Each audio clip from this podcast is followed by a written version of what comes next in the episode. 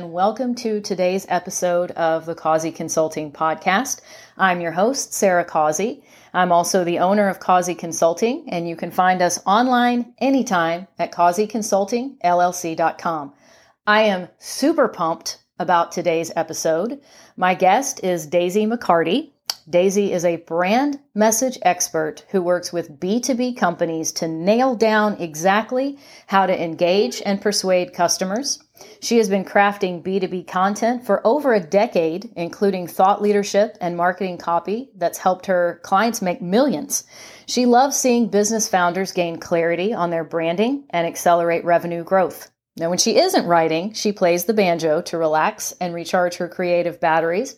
And I can tell you there is a 100% chance that I'm going to be probing on that banjo question uh, before we wrap this up. But first things first, Daisy, welcome, welcome. I am so glad you're on today.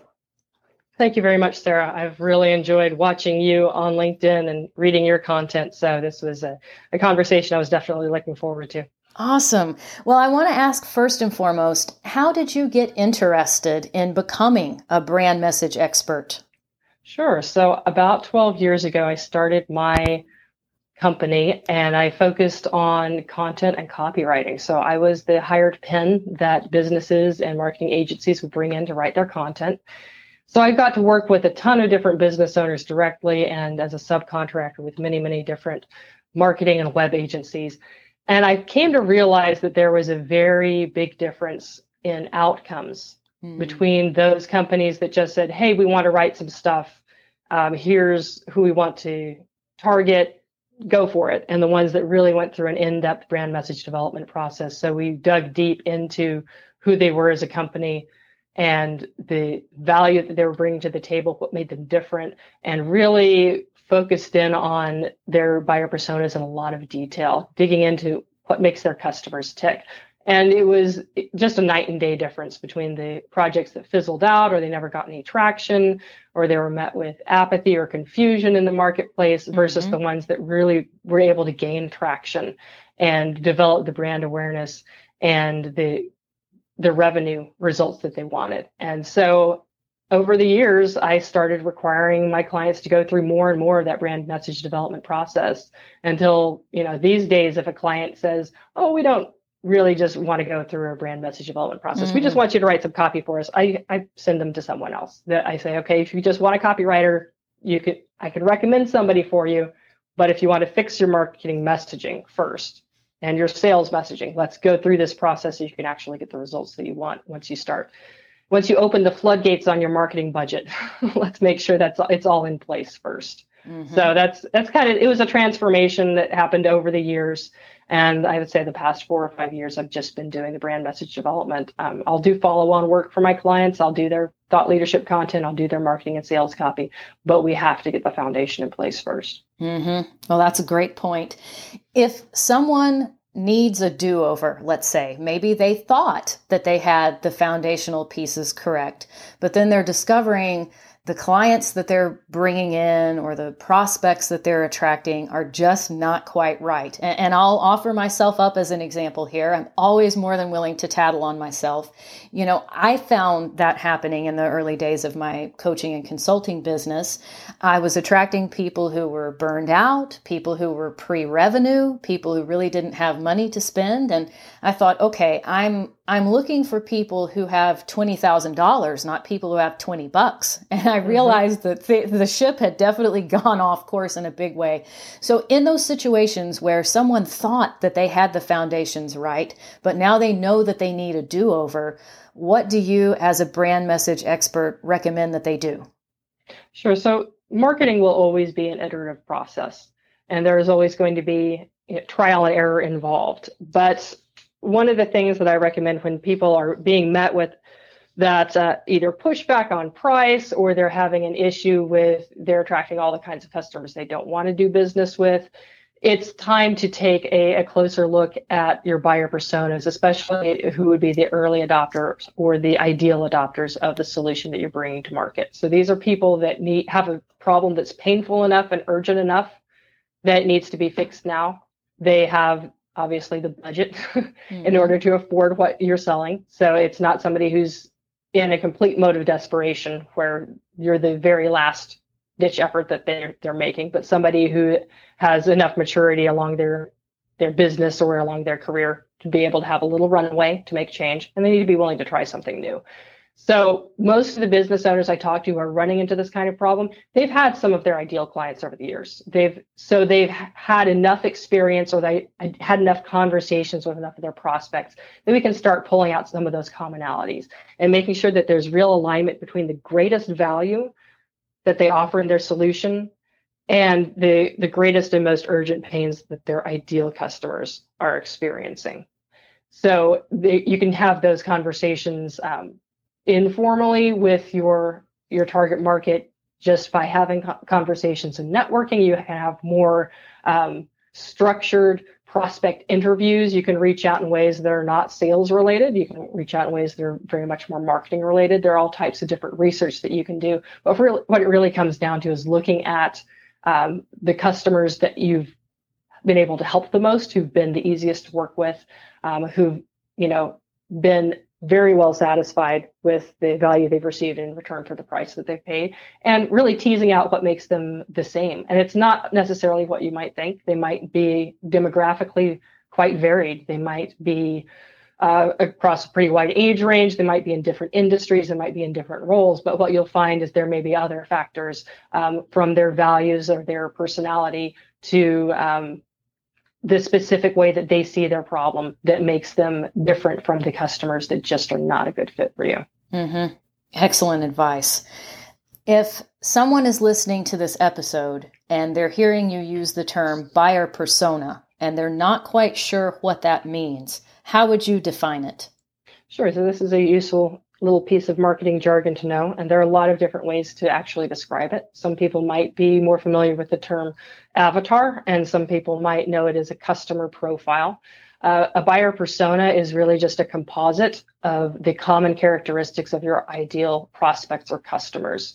So it's not one real life example, but it's an amalgamation of a bunch of real life examples where you can say, yeah, 80% of the time, my ideal customers are kind of like this, or they think like this, or they're influenced by this group of people. So you're building out a, a pattern or a template where you can say, most of my customers match up with this type of person so that when you're creating marketing copy or content you can kind of put them yourself in that person in that persona's shoes and imagine that they're a real person so that when you're writing marketing or sales content for them it's as if you're speaking directly to that person. And that really resonates on the other end. When someone who is your ideal persona reads it they go oh they could be writing about me. How did they get inside my head? How do they know so much about me? And it's because mm-hmm. you're making those educated presumptions based on the commonalities that you've noticed and the patterns you've noticed and how your customers tend to think, feel, and act. Mm-hmm. Awesome. Awesome. Awesome. Awesome. What are some of the most common mistakes that you see? It, it, I know there's seven deadly sins, but if you had to think of maybe the top two or three deadly sins that you see from a brand messaging or buyer persona perspective, what are they? Sure. So the biggest challenge that I see business owners facing is that they have correctly identified a problem that their customers are facing and they've created a fantastic solution for that problem. So they've got a solution their customers need, but they haven't nailed down what will make their customers want it. Because mm-hmm. if there's a mm. gap between what people need and what they want, that's where you have people falling out of your sales pipeline. That's where you have people saying, "Oh, that's fantastic. I love it," but they're not shelling out money for it. There's something that's you know, it's just not enough of what they want. So making sure that your solution fits their problem is absolutely essential and making sure that when you're talking about your solution, you're framing it in the same way that your personas frame their problem. Because if you're talking about a solution and they haven't correctly identified what their problem is or they think it's caused by something else, they can't connect that to the solution that you're providing. You have to be speaking their language or you have to be willing to take those extra steps to educate them about what their problem is so they can then see, aha, So this is why what you do solves the problem that I have and gives me what I want. So I would say that's the number one challenge that I see, especially with people who have technical or more complex solutions. Um, it's easy to fall in love with what you're doing and the way you do it and what makes it so cool. But if you are not tapping into on an emotional level what your customers want and the job to be done from their perspective, um, your marketing is going to fall on deaf ears. Wow, that I think that's a, a, wonderful summary, Daisy. And I see it a lot, like in the coaching space, for example. I will see coaches using their social media, their marketing platforms to push out content that they like or things to talk about problems that they're having in their own business, but it's not necessarily uh, speaking to the actual client. It's not necessarily speaking to the people that they actually want to do business with. It's almost like them taking the time to have a whine and a moan online. mm-hmm. And that's where it's important to remember that your brand is never about you. And this is a, especially a challenge for people in the coaching consulting space who are solopreneurs, where there's a blurring of the line between the personal brand and the professional brand, or the, the personal brand and the business brand. Your personal brand is all about you. It should be. That's what it's for. It's about how great you are, what makes you different and unique. Your business brand has to be about your customer. Mm-hmm. And if you confuse the two, then you're going to end up doing exactly what you just mentioned, where you're you know, you may be an Instagram influencer, but you're not actually serving your customers and putting them first. Oh, love it. Love it. I'm just, I'm sitting here giving you a round of applause uh, virtually. Ah, love it. Love it. Now, as promised at the beginning, I cannot leave you without asking about the banjo. And, and I don't know if there's a term for it. Like, you know, there's the term pianist or flautist. Is, is it ban, ban, banjoist? I think we just call it being a picker and a grinner. awesome. so why why the banjo? How did you get started? Yeah, my parents bought us some bluegrass instruments one year for Christmas. I was about 15, and I'm the one who happened to pick up the banjo and start playing around with it, and I've been doing that ever since. I think uh, it's impossible to be unhappy when you're playing a banjo, so it's a great uh, pick me up, a great boost. Oh, that's awesome. I, I love knitting for the same reason because I can just, you know, I can let my fingers do the work and my mind sort of turns off and it, it, it turns into this very beautiful cathartic space of peace, you know? Mm-hmm. Absolutely. So are you going to put like Foggy Mountain Breakdown as the the backup track on this podcast. you, know, you want to. I know. Now the, the wheels are turning in my mind. Like, would would that be copyright infringement? I don't know. If I could get away with it, it'll probably show up. uh, that's that was an old old one. I can send you a clip I've got uh, of me actually playing that, so you can you can use it without fear.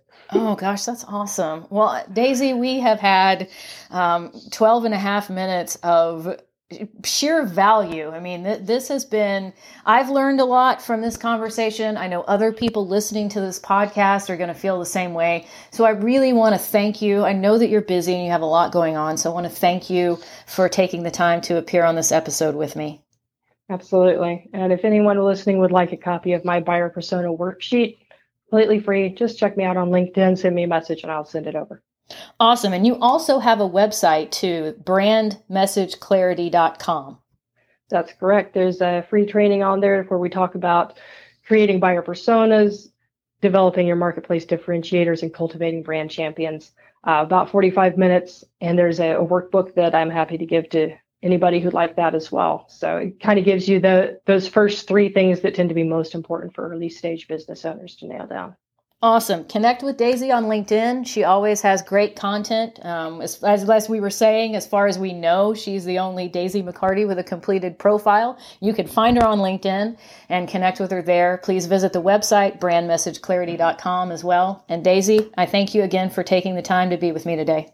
Thank you very much. Great conversation. Thank you. I hope you enjoyed today's episode.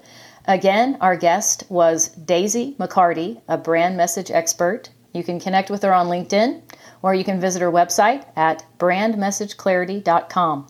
If you enjoyed this episode, you know somebody who could benefit from the content, please share it. Please also, if you haven't already, subscribe and leave a review for us on iTunes. Bye for now.